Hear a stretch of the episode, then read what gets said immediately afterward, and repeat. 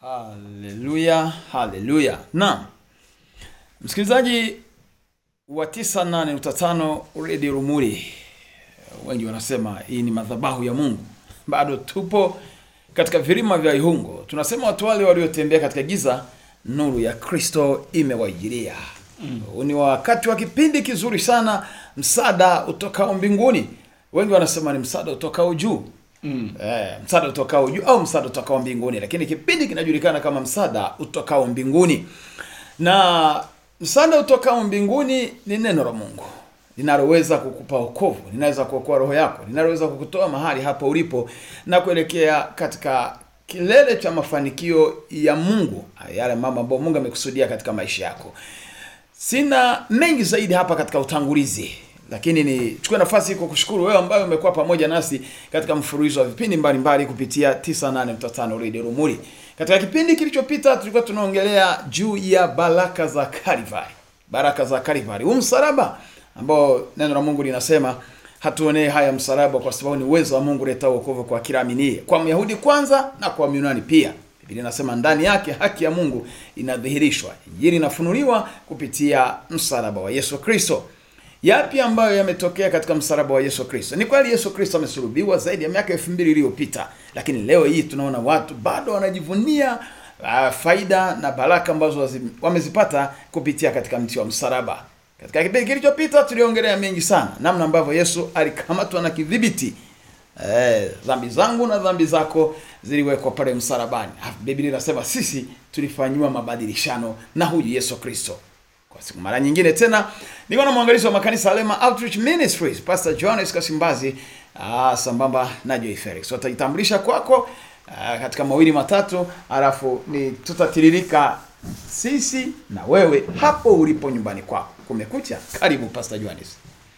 Yeah. bwana yesu asifiwe Amen. ninamshukuru mungu aliyetupatia neema tena katika madhabahu hii ili tuseme nawe kile ambacho tumeona kikileta msaada kwenye maisha yetu Mm. na kwa kawaida watu wema wakipata mambo mazuri wanawashirikisha na ndugu zao ndicho tunachokifanya Mm. jioni ya leo Ah, Bwana Yesu asifiwe. Na mimi ninaitwa Joy Felix kama ambavyo askofu amesema, na mimi muda huu nimekuja kushirikiana au kukushirikisha msikilizaji wa redio Lumuli yale mema ambayo nimeyapata kupitia msalaba huu wa Yesu Kristo. Msikilizaji wa kipindi msaada utokao mbinguni. Ah, bila shaka na wewe hapo ulipo nyumbani umeshaanza kusisimuka kwa sababu unafahamu kile kitakachokujilia. Katika kipindi kilichopita tuliona mambo mengi sana ambayo tumeyapata kwa sababu ya msalaba wa Yesu Kristo. Na ndio nimesema hapa ni mwanzoni kwamba Biblia inasema sionee haya Injili maana ni uwezo wa Mungu leta wokovu kwa kila aminie. Na biblia iko wazi kabisa habari za yesu kristo. Na tuliona namna ambavyo katika kile kitabu cha wagalatia ile sura ya tatu mstari wa kumi na tatu kwamba kristo huyu ametukomboa katika laana ya torati. Kristo ametukomboa katika laana ya torati.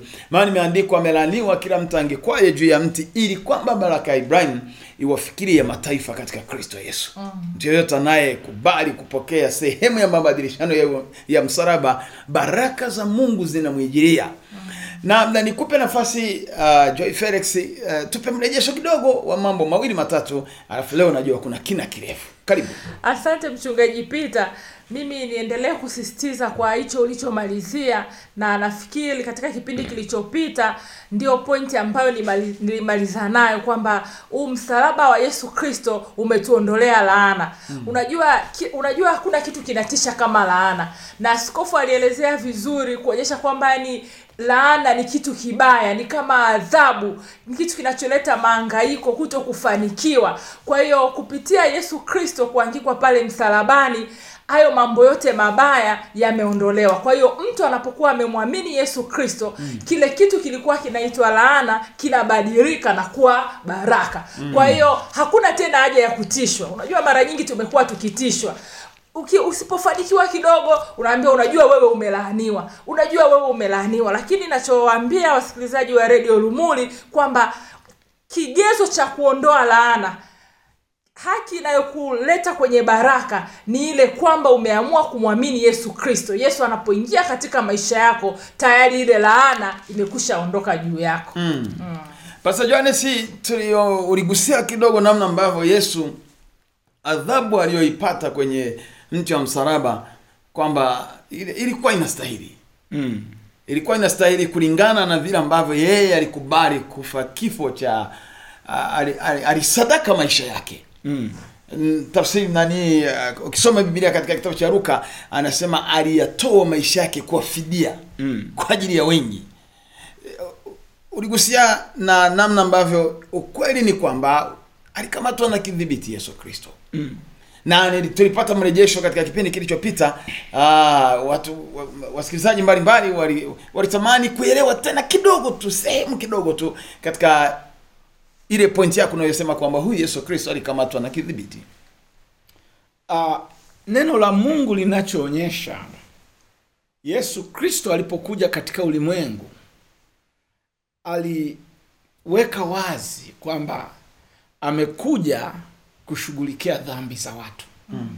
hayo ndiyo maneno ambayo hata malaika wakati yesu anazaliwa kabisa mwanzo alisema huyu ataitwa yesu kwa sababu atawakomboa watu au atanunua atalipia kikombozi ile gharama inayohitajika ili mtu mwingine aachiliwe uhuru, kwamba yeye atawakomboa watu wake na dhambi zao mm.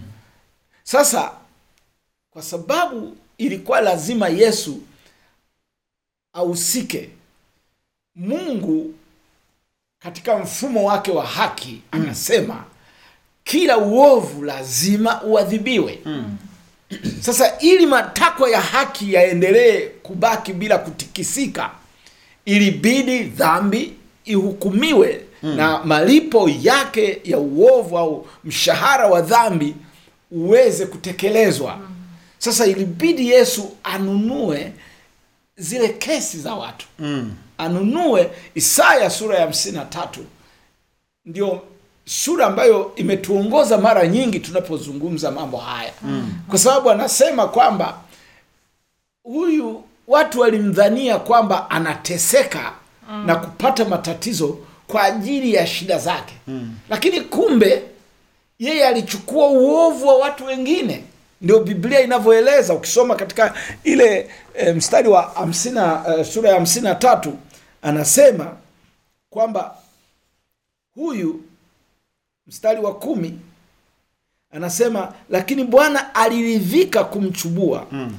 amemhuzunisha Utaka, utakapofanya nafsi yake kuwa dhabihu kwa dhambi ataona uzao wake ataishi siku nyingi mm. na mapenzi ya bwana yatafanyikiwa mkononi mwake mm. unaona kwa sababu hiyo ndicho kitu ambacho yule mwandishi wa isaya hamsini na tatu anaeleza siri kwamba yesu alipokuwa anaujia anaujiwa maswali hata mbele za pilato mm. alipewa nafasi ya kujitetea kwamba bwana hebu jitetee mm. au watu si wanakusingizia hebu mm. jitetee yesu akakaa kimya pilato akakasirika kwa sababu pilato alikuwa ameshatonywa na mke wake mm. kwamba huyu mtu huyu mtu ni mtu mwema mwenye haki usifanye jambo baya juu yake kwa hiyo akawa ana nia ya kumsaidia mm. atoke kwenye shida pilato alishaamua kwamba huyu nitahukumu hukumu ya upendeleo nimtoe mm.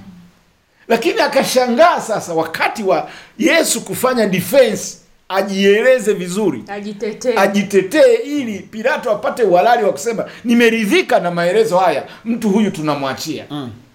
yesu akanyamaza kimya. Sasa pilato anamuuliza wewe unanyamazaje? Hujui kwamba mimi nina uwezo wa kukutoa kwenye hukumu hii? Hujui kwamba nina nafasi nzuri ya kukusaidia sasa nafasi imetokea ujieleze. Wewe unanyamaza.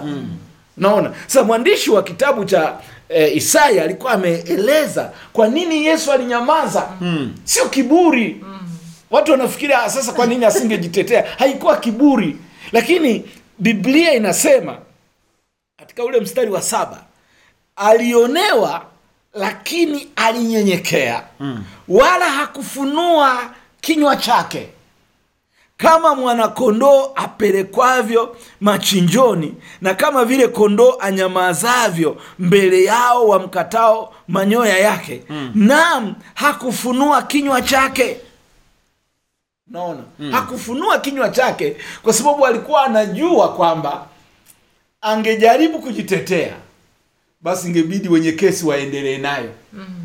Angewarudishia ile ile tatizo lingerudi kwa kila mmoja. Maana ingejulikana kwamba yeye hahusiki. Lakini kwa sababu yeye alikuwa amekubali kuchukua uovu wa watu wengi mm. alikubali pale getsemani alipokuwa anaomba siku ile e, jana yake usiku akasema baba si kama nitakavyo mimi tena bali mapenzi yako wewe yatimizwe. Akakumbuka lile neno ambalo mwandishi wa kitabu cha Waebrania anasema wakati alipokuwa anakuja alisema tazama nimekuja katika gombo la chuo nimeandikiwa hayo mm. kwamba nimewekewa tayari mwili huu ili mimi niwe dhabihu mm. niwe sadaka kama unavyoona watu watoavyo sadaka wakati wanapo wanapo wanapokuwa wanataka kuhamisha matatizo mm. hata siku hizi kwenye matambiko na sehemu mbalimbali wanasema kama kuna tatizo linahitaji liondolewe kwa tambiko lazima ipatikane sadaka mm. na ile sadaka mara nyingi ni kiumbe hai sadaka ya tambiko lazima iwe kiumbe hai. Mm. kwa nini kiumbe hai? Kwa sababu wanataka kuhamishia kesi na ubaya wa yule anayeleta ile sadaka. Wanajaribu kuusukumia kwa kile kiumbe alafu kikichinjwa ndio waseme kwamba aha maisha ya kiumbe kile sasa yamechukua au yamekuwa badara ya huyu aliyeleta hiyo sadaka. Mm. kwa hiyo sasa huyu anaweza kuachiliwa huru. Mm. unaona? Na ndicho yesu amefanya akakubali yeye awe ile sadaka. Mm. ndio maana yohana alipomwona alisema mimi nimeambiwa kabla kabisa.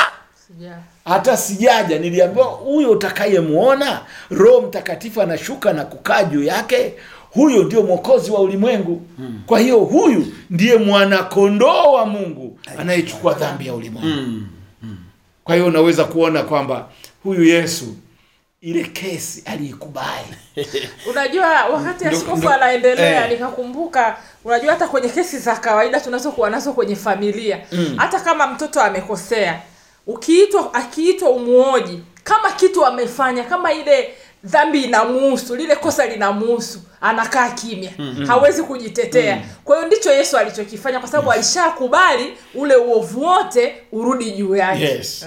tazama mwanakondoo mungu aichukuae dhambi ya ulimwengu. Ndugu zangu wanaongeza kitu kingine wanasema heri yao walioalikwa kwenye karamu ya mwanakondoo. Leo leo sasa ni, ni siku nyingine tena uh, ndugu zangu hapa studioni tunaongezea tunaongezea minofu katika kile tulichokipata katika vipindi vilivyopita kuhusiana na hii karivari. Pastor Johannes unasemaje? Karivari nimewahi kusikia siku moja unahubiri unasema huwezi ukaelezea uzuri wa karivari ukaumaliza. Sio rahisi. Sio rahisi. Na ndio maana mi mara nyingi nimeshauri kwamba wakati tunapokuwa na nyakati hizi za kusherekea mm. kwamba tunasherekea si pasaka na nini watu wawe waangalifu ili wajue kwamba kile wanachovuna wakati wa pasaka kinafanana na uwekezaji uliomo ndani ya siku yenyewe. Maana unaweza ngoja. Una, unasema? Unajua ile siku Eh. imewekezwa.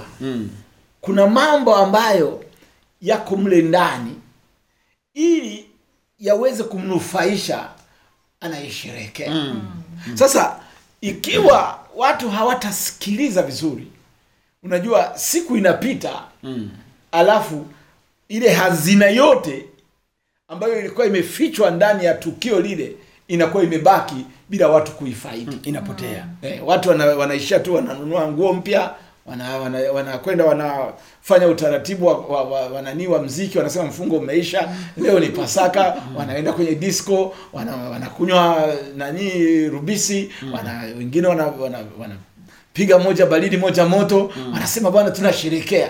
Lakini kiukweli ni kwamba kule ndani ya mioyo ya watu wote wanajua kwamba kuna kitu mungu ameweka kinachoweza kuleta changamko na, kuf, na kufanya kubadilisha matanga katika maisha ya watu yawe nyumba ya machezo yawe mahali pa furaha. Lakini sasa hawajui kwamba ile furaha unaitepu namna gani. Unaona? Kwa kwa hiyo wanaishia kwenye disco la pasaka unaona? Na ya siku moja tu itakuwa ni siku moja. tu. Ndio maana ni muhimu sana kusikiliza vizuri ili wakati wa pasaka mtu ajiunganishe. Na hata basi kama alipitwa na pasaka basi avute hiyo kumbukumbu imsaidie hata kama ni siku nyingine. Tumewahi kusema katika vipindi vilivyopita kwamba kuna uwezekano wa kusherekea siku 365 mm. Kila siku kwake ikawa ni pasaka kila siku ni pasaka kwa sababu ya yale marupurupu na nguvu iliyopatikana kupitia kifo cha yesu kristo msalabani Mm, mm. kwa hiyo katika siku kama ya leo jambo ambalo nilitamani eh, liweze kufahamika ni kwa huu mstari wa kumi na nane mstari wa kumi na nane uh, ambao biblia inazungumza katika kitabu cha waefeso sura ya pili mm. Waefeso sura ya pili alikuwa anazungumza habari za msalaba. Labda ningeanza mstari wa kumi na sita. Anasema akawapatanisha wote wawili na mungu katika mwili mmoja kwa njia ya msalaba. Mm. akiisha kufisha ule uadui kwa huo msalaba. Mm. akaja akahubiri amani kwenu ninyi mliokuwa mbali na amani kwa wa, kwao wale waliokuwa karibu mm. ngalia mstari wa kumi na nane kwa maana kwa yeye sisi sote tumepata njia ya kumkaribia baba katika roho mmoja Mm. sasa calvary imefungua barabara mpya mm. sisi tumewahi kushuhudia jinsi ambavyo wakandarasi wakikamilisha ujenzi wa barabara lazima kumtafuta mgeni rasmi mm. kuja kufungua Ehe, wanasema bwana barabara ya labda mtukura, mtukura mpaka muhutwe mm. imekamilika kile kipande mm. na sasa tunamwita mheshimiwa siku zote wanatafuta waheshimiwa wazito wazito mm. mm. unaona mheshimiwa rais mm. eh, wanasema huyu sasa ataweka jiwe na wanakata utepe na akikata utepe wana, wana protocol za kufungua mabarabara hawa watu ambazo mimi zilikuwa zinanishangaza mm. akikata utepe gari yake ndio inapita mwanzoni mm. kwamba huyu sasa barabara imefunguliwa na raia wengine njo mpite mm. sasa ukiangalia kilichotokea calvary ni jambo la ajabu sana mm. watu wanafahamu kwamba wakati yesu amesurubiwa kulikuwa na majambazi wawili Mm. jambazi la tatu liliponyoka Mm. Barabara barabara Eh. Eh, liliponyoka sasa majambazi wawili wakakamatwa eh. wakasurubiwa pamoja na yesu mm. si kwa sababu wayahudi walitaka hivyo mm. lakini warumi ambao walikuwa ndio watawala walikuwa na kawaida nyakati za kusurubisha walitaka wahalifu wote wenye kesi ngumu ngumu wawekwe juu ya miti waangikwe pale wateseke kila mtu akiona mm. ili iwe funzo kwa raia wengine wajifunze kwamba kutotii na kufuata maagizo ya, ya, ya watawala ni kitu cha hatari mm. kwa hiyo waliwachukua wafungwa wengine wawili wakawaweka pale kwenye kwenye kwenye kwenye eneo la kusurubishia watu lilikuwa linaitwa fuvu la kichwa mm. au golgota mm. au calvary sasa walipowaweka pale mmoja alikuwa ni yesu huyu ambaye naye amesurubiwa kama tulivyosema kwa kama mhalifu mm. kwa sababu ya dhambi mm. za watu alizoziweka juu yake mwenyewe sa bibilia inasema katika kufa kwake katika kufa kwake akafa pamoja na wahalifu mm. kaburi lake biblia inasema alihesabiwa katika kile kifo kwamba amekufa pamoja na wahalifu wengine bila shaka rekodi iliyoandikwa siku hiyo kwamba tunampelekea sasa mtawala mkuu kule roma mm. wahalifu walio eh, hadi kufa katika nyakati hizi iliorozeshwa na yesu akiwa ndani yake mm. Sasa wale wahalifu wawili walipokuwa pale msalabani mmoja aliungana na wale watu waliokuwa wanamdhihaki yesu mm. akasema lakini wewe si unajiita mungu mbona usijiokoe ukatoka kwenye msalaba huu na ukatukumbuka na sisi ukatuokoa mm. Yule mhalifu wa pili naye alikuwa ameshalemewa kwa mateso. Lakini akakumbuka kumkemea yule mwenzake. Akasema wewe humwogopi hata mungu? Pamoja na kwamba tumeishi maisha haya. Una yani hata bado humwogopi hata mungu? Sisi tunayoyapokea hapa ni malipo ya stahiki zetu. Mm. ni mambo ambayo tunayastahili. Lakini huyu hakuwa na, na ubaya wowote. Mm. watu wote amewatendea mema alafu unajua akagundua kwamba anapoteza muda kuzungumza na mhalifu kwenye saa ya mwisho. Unajua unaweza ukapoteza muda kuzungumza na mtu ambaye hana msaada na wewe. Alipoona kwamba kumkemea hakusaidia hata hivyo ili jamaa nilikuru tu akamgeukia yesu. Akasema e yesu ninaomba unikumbuke leo. Unikumbuke utakapoingia katika ufalme wa baba yako. Na mimi unikumbuke jamani unajua yesu alisemaje? Alisema leo leo utakuwa pamoja na mimi peponi. Sasa wataalam wa mambo ya protoko za kufungua barabara wanasema yesu alipokuwa anapita ile barabara mpya ambayo mwandishi wa kitabu cha efeso anatuambia kwamba katika yesu kristo kuna barabara imefunguliwa ya kumwendea mungu ambayo haikuwepo wataalamu wa, wa, wa, wa biblia wanatuambia ndio maana lugha ya kiroho ya picha ilikuwa ni pazia lilikuwa linatenga mahali patakatifu pa mbinguni mm. pa mungu pamoja na mahali pa ibada pa kawaida mm. unajua katika sehemu za ibada kuna mahali ambapo uwepo wa mungu unakaa sio kwenye jengo zima Ah, ah. kuna eneo sehemu kwenye ibada ibada zinakoendelea mm. kuna mahali ambapo uwepo wa mungu upo mm. wao sio kafikiri ni kila ibada kuna mungu mm. ah, ah. watu walikuwa wanaabudu mm. wanapeleka sadaka zao na kadhalika mm. lakini mungu alikuwa ametenga kwamba kuna sehemu maalum ambayo mtu akifika pale uwepo wa mungu uko pale umefichwa pale mm. lakini pale kulikuwa na pazia mm. na pazia limefungwa zito hakuna mtu anayeingia watu wanaingia tu kuani mkuu mara moja kwa mwaka na yeye kwa taratibu ndefu za makafara mazito mm. sasa yesu yeye alipokuwa anakufa kwa sababu alikuwa anaendea patakatifu pale pa mbinguni mm. tena biblia inasema akwenda na kafara za wanyama akaenda na damu yake mwenyewe mm. lile pazia lilipasuka katikati mm. tena kuanzia juu kuonyesha kwamba si kazi ya mikono ya watu maana ingeanzia chini wangesema labda kina petro wamelichana unaona ikaanzia juu ikaanzia juu ikachanika moja kwa moja mm. na biblia inaonyesha kwamba hata kulikuwa na matetemeko na kadhalika lakini tendo lile ni tendo la kinabii ni tendo la kiroho lilokuwa linaonyesha kwamba utepe kwenye barabara mpya sasa umekatwa mm. safari ya kumwendea mungu sasa kuna njia mpya mm. biblia inasema inapita katika pazia ambalo ni mwili wa yesu mwenyewe mm. hiyo njia mpya biblia inasema katika waefeso 218 hmm. kwa kifo cha yesu na calvary ile imetutengenezea barabara mpya hmm. ya kumwendea mungu isiyokuwa na vikwazo isiyokuwa na magumu isiyokuwa na yani inapita kwa yesu mwenyewe hiyo ukitaka kufika ndio maana yesu akasema mimi ndio njia hmm. ndio ukweli na uzima mtu hawezi kwenda tena kwa baba isipokuwa apitie kwangu mimi hmm. kwa hiyo yesu sasa amefanyika kuwa na- unajua ile barabara mpya aliyoitengeneza biblia inasema mtu wa kwanza kupita ile barabara aliyekwenda pamoja na yesu kwenye usafiri wa bwana yesu mm. kwenda kwa baba alikuwa ni yule mwizi ndio watu waliofungwa ile barabara mpya mm. kwa hiyo sasa hii ni habari njema ya matumaini kwa wezi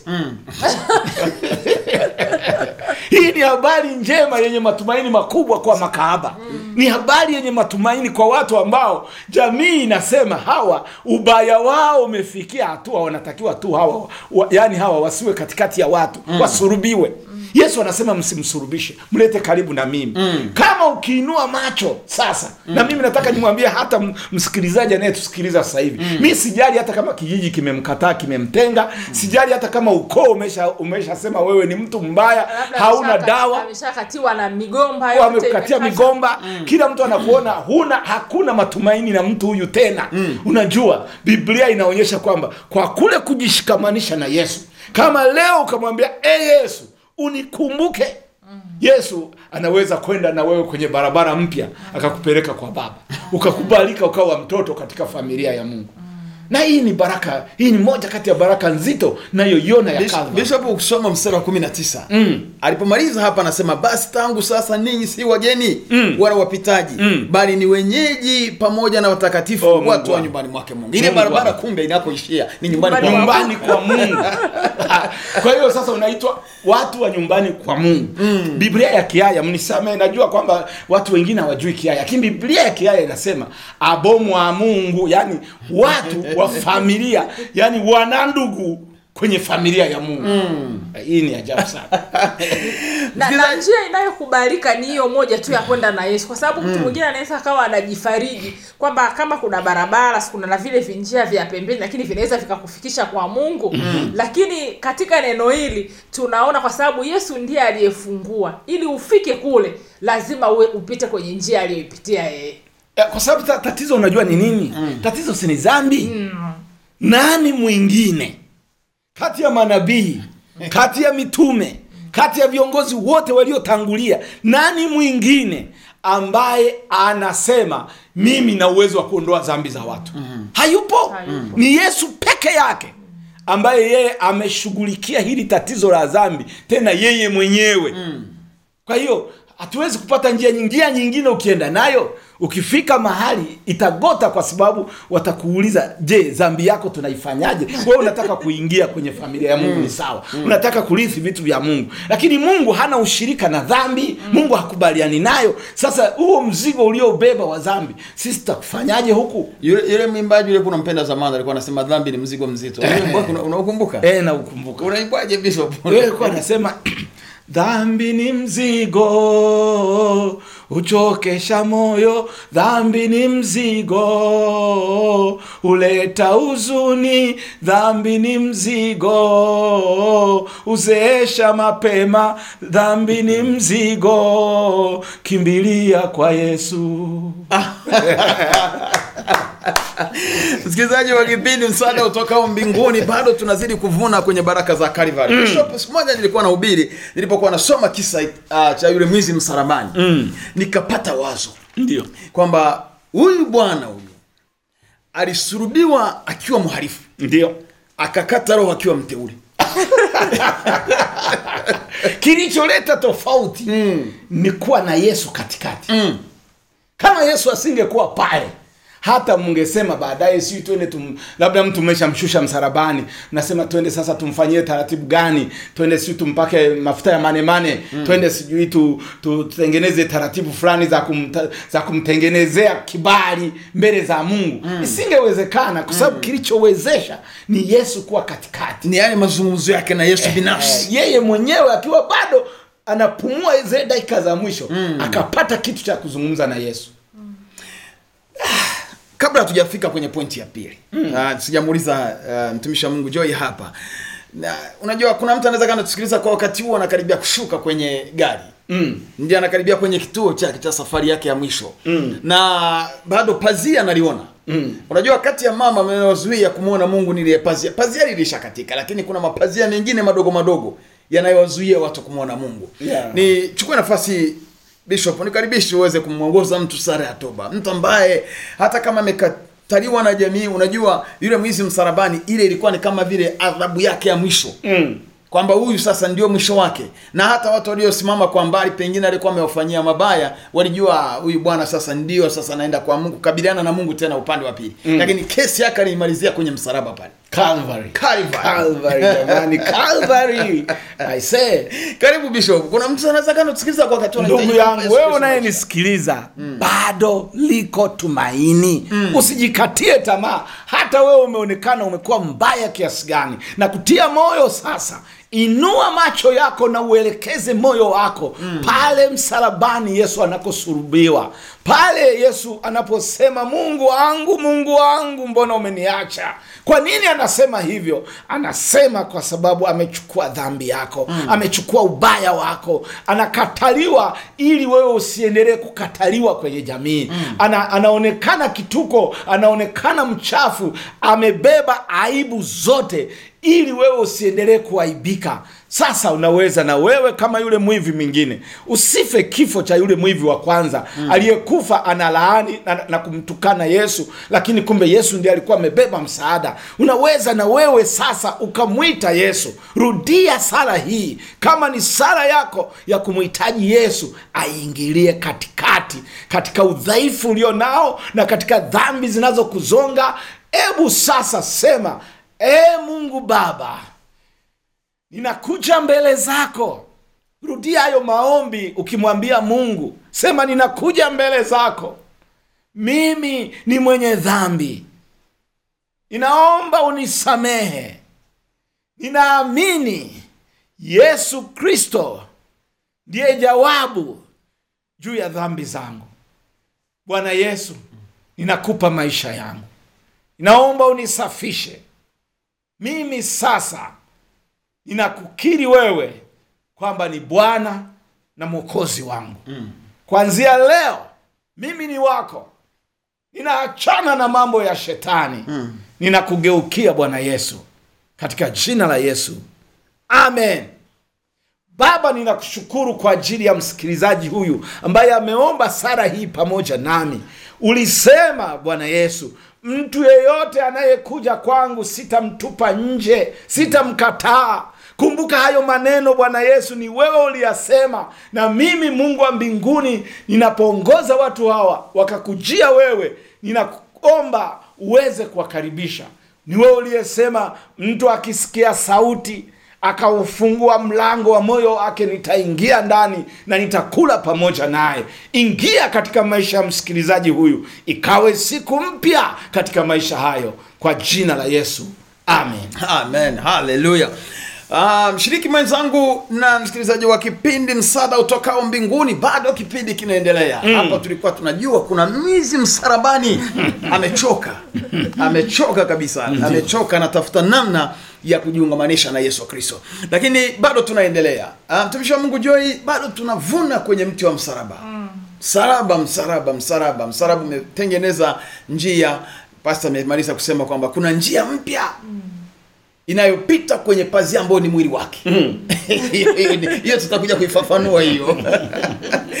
Mtumishi wa mungu joi karibu asante yaani kama alivyosema bishop hapa msalaba una mambo mengi ukianza kutafakari msalaba yaani sijui kama unaweza ukamaliza lakini pamoja na mambo mengi tuliyoyapata katika msalaba mimi napenda niizungumzie habari ya uponyaji mm. kupitia kifo cha yesu msalabani calvary mm. tumepata uponyaji mm-hmm. na ile isaya hamsini na tatu ambayo tayari bishop alikuwa ameshaisoma nirudi nisome tena mistari ambayo sikumbuki kama akaisoma. anasema mstari wa nne hakika ameyachukua masikitiko yetu mm. amejitwika huzuni zetu mm. lakini tulimdhania ya kuwa amepigwa amepigwa na mungu mm. na kutesa na kuteswa bali alijeruhiwa kwa makosa yetu alichubuliwa kwa maovu yetu mm-hmm. adhabu ya amani yetu ilikuwa juu yake na kwa kupigwa kwake sisi tumepona Sisi tumepona. sisi tumepona lakini hapo hapo niunganishe na waraka wa kwanza wa petro sura ya pili mstari wa ishiri na nne ni, ni, ni maneno yale yale yanajirudia mm. anasema yeye mwenyewe mm. alizichukua dhambi zetu katika mwili wake juu ya mti unaona kitu cha mti hakikwepwi mm. eh, bado tuko kwenye mti huo huo wa msalaba mm. tukiwa wafu kwa mambo ya dhambi tuwe hai kwa mambo ya haki mm. na kwa kupigwa kwake mliponywa Mliponywa. mliponywa na kitu kinachonifurahisha hapo watumishi wa mungu mm.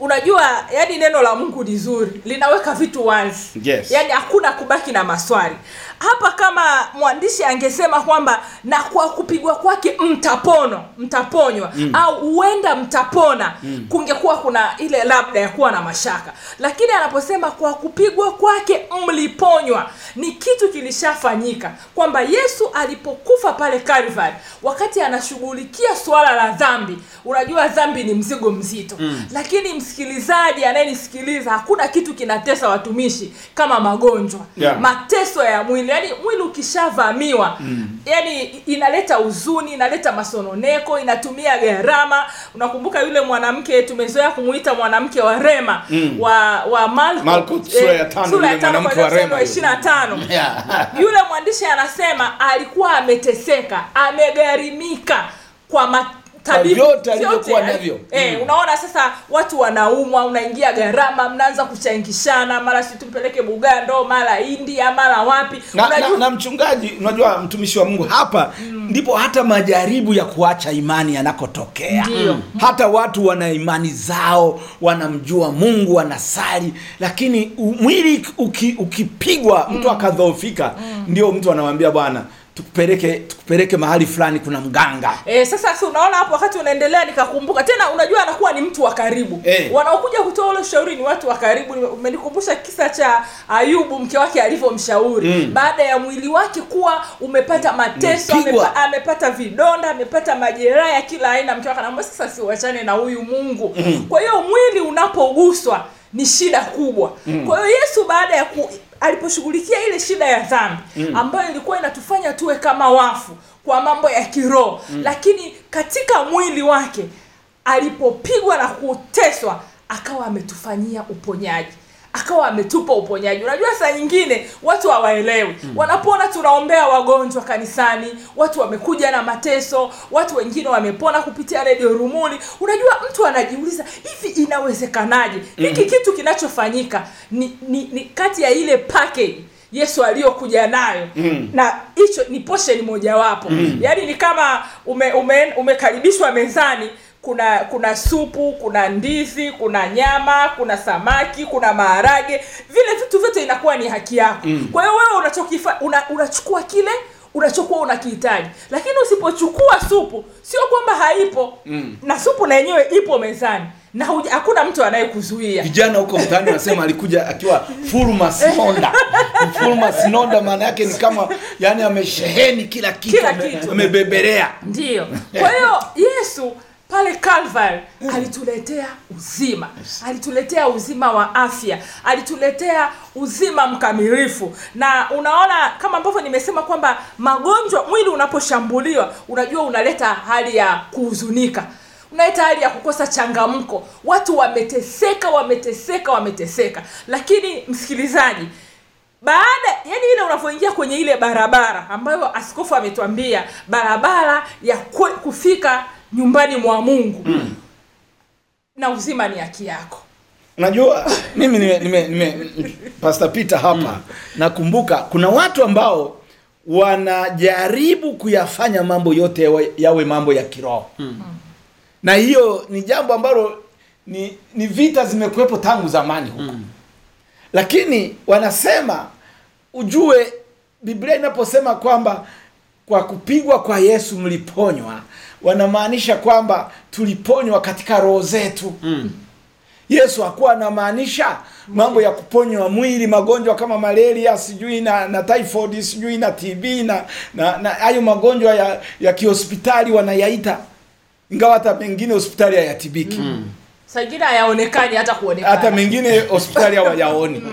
Lakini mimi sasa nikakumbuka jinsi yesu alivyojua kwamba kutakuja na hoja nyakati zetu ambazo zitakataa kwamba isaya hamsini na tatu haizungumzii uponyaji huu wa mwili uponyaji wa vidonda vya tumbo uponyaji sijui wa kansa uponyaji sijui wa shida za macho na vichwa. Watasema haya ni mambo ya kiroho. Sasa yesu akaifafanua katika kitabu cha matayo sura ya nane. Na matayo sura ya nane ni moja kati ya mistari inayoweka wazi kwamba yesu alichomaanisha au yeye alivyoelewa. Yani yesu ambaye ndiye mwalimu wetu yeye alivyoelewa kutokana na mstari huu wa isaya hamsini na tatu ni kwamba mateso yake yatahusika na kuleta afya kwenye miili ya watu. Maana mstari wa kumi na sita anaanza kwa kueleza kisa kilichotokea. Ilikuwa nafikiri nyumbani kwa simoni. Unaona? Sura ya kumi na sita mstari wa nane sura, Eh, sura ya nane. Eh, mstari wa 16 kumi na sita. Hata kulipokuwa jioni wakamletea wengi wenye pepo. Pepo. akawatoa pepo kwa neno lake. Akawaponya wote waliokuwa hawawezi. Ili litimie lile neno lililonenwa na nabii Isaya akisema mwenyewe aliutoa udhaifu wetu na kuyachukua magonjwa yetu. Kumbe yesu aliamua kufanya kielelezo kwamba yeye anavyolielewa hili neno linafanyaje kazi. Akachukua watu walikuwa wanateswa na mapepo akatoa mapepo. Alafu kulikuwa na watu wanaumwa magonjwa haya tunayoyazungumza magonjwa ya mwili sijui migongo wengine wana arthritis wengine sijui wana shida gani za moyo hawa akawaponya magonjwa yao. Sasa matayo anaandika alikuwa anaweka rekodi akasema hii ilikuwa inatimiza lile neno la isaya hamsini na tatu la isaya. Unaona? Ilikuwa inatimia lile neno. Na, na mstari wa kumi na nne anasema hata yesu alipofika nyumbani kwa petro akamwona mkwe wa petro mamaye mkewe amelala kitandani hawezi homa. Akamgusa mkono homa ikamwacha naye akaondoka homa akawatumikia. Ilikuwa homa ya kiroho. hii haikuwa homa ya kwa sababu hiyo ndio connection ya huo mstari mpaka kuja mstari wa kumi na tisa eh. anasema yesu ana, matayo anaweka conclusion. Na hapo lazima tukubaliana na ndugu zangu. Hata kama basi kuna mteologia anatusikiliza labda ni, ni, ni, ni, ni kiongozi wa kiroho labda ni mchungaji labda ni padri labda sijui ni nani amevisomea wapi. Hebu twende kwenye mistari hii tukubaliane kwamba yesu alivyoelewa. Labda nyie mnaelewa tofauti lakini mimi ninasikia faraja kuelewa kama yesu alivyoelewa. Yesu alivyoelewa alielewa kwamba anapofanya mambo haya linatimia neno la nabii isaya. Isaya. isaya aliyesema kwamba mwenyewe aliuchukua udhaifu wetu na alichukua mateso yetu. Na ime- imerekodiwa. Kwa hiyo kusema kweli basi mapigo ya yesu na maumivu ya kalvari yanayosemwa kwenye isaya yakarudiwa tena kwenye petro wa kwanza 224 yalimaanisha kwamba kifo cha yesu msalabani na kupigwa na kuteswa pale msalabani vimetuletea afya katika mwili. Ndiyo. na kama mimi mimi mara zote mnisamee leo naona naongea sana kuliko lakini mara zote mara zote nachokuwa nikizungumzia nasema hivi kama kitu tayari kimelipiwa mm. yesu ame, ameingia gharama ameshughulika ame, ameshughulika jamani amelipa kwa maisha yake mwenyewe amelipia mm. basi hicho kitu tunatakiwa tuki, tukitafute na tukipate kwa gharama yoyote mm. Tusikubali. Na wewe msikilizaji wangu usikubali kwamba uponyaji unaweza ukakupita. Kwa nini ukupite kama umegharimiwa? Mm. yesu amekwisha lipia. Mm. na saa ingine watu wameona sisi tunaombea. Wanaona yani ukifika kanisani tunavyoombea saa ingine ni kama vita. Ni kwamba uponyaji lazima Lazima. e, lazima. Kwa nini nisiupate kama umelipiwa? Kitu kimegharimiwa. Na hakikuwa kitu yani gharama isiyo ndogo watu wa mungu. Ni gharama kubwa yesu imemgharimu mno. Sasa kwa nini tuishi bila uponyaji? Kama yesu aligharamia ili kwa kupigwa kwake sisi tuponywe. Kwa hiyo napoingia kwenye maombi mimi naomba yani ni lazima. Unadai cha kwako. Nadai changu. Nafahamu kwa mara nyingine tena mm, msikilizaji wa kipindi msaada utokao mbinguni utalalamika kwamba muda umekuwa mfupi. Hatuna namna muda umekuwa mfupi ni kweli kama unavyosema lakini uh, katika kipindi cha leo tumeona tena baraka zingine mbili ambazo yesu kristo au msalaba wa Calvary imetupatia. Na mwamini mungu kwamba hapo ulipo sasa neema ya mungu itakuwa pamoja nawe. Endelea kufuatana nasi katika mfululizo huu.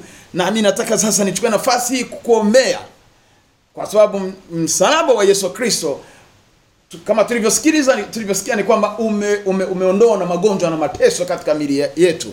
Isaya 53 alitabiri. Matayo sura 17 ya, ya 8 msara 16 na 17 anasema ili litimie lile neno. Ili litimie. Ili litimie. Ili litimie. Na leo? Leo ni sasa hivi. Sasa hivi linatimia gusa mahali unapoumwa gusa unapouma. baba katika jina la yesu kristo ninakushukuru kwa sababu umetupa uweza na mamlaka ya ukanyaga nyoka na inge na nguvu zote za yule adui ninakushukuru yesu kristo maana ulipofika nyumbani kwa petro ukamkuta mama mkwe hawezi anauma, homa imemshika biblia inasema ulimgusa homa ikamwachia. Nami kwa mamlaka ya jina la yesu kristo ninaamuru homa kuachia mwili wako katika jina la yesu kristo. Ninaamuru maumivu ya mgongo kuondoka. Ninaamuru kansa kutoweka katika mwili wako kwa mamlaka ya jina la yesu kristo. Magonjwa ya figo ini pona kwa mamlaka ya jina la yesu kristo. Ninasema na figo na ini iweze kuwa kupona na kuwa katika hali nzuri. Pokea nguvu iliyotoka pale kalvari ya uponyaji kwa jina la Yesu Kristo. Baba, ninakushukuru kwa sababu ya uaminifu wako. Ninakwenda kinyume na maumivu ya miguu, ninakwenda kinyume na maumivu ya tumbo, roho ya utasa toka kwa mamlaka ya jina la Yesu Kristo. Tunatangaza uzima na afya njema, tunaachilia juu yako sheria ya roho uzima iliyo katika Kristo Yesu. Funguka na uwe mzima katika jina la Yesu Kristo, amen. Amen. Msikilizaji wa kipindi msaada utokao mbinguni, hatuna la ziada kwa wakati huu, lakini nikualike tena katika vipindi vingine vinavyokuja. Kwa siku ya leo ulikuwa na mtumishi wa Mungu Pastor Johannes Kasimbazi, mwangalizi wa makanisa ya Lema Outreach Ministries, lakini vile vile tulikuwa na Joy Felix. Tunasema kwa pamoja uwe na wakati mwema. Mungu Amen. akubariki. Amen. Amen.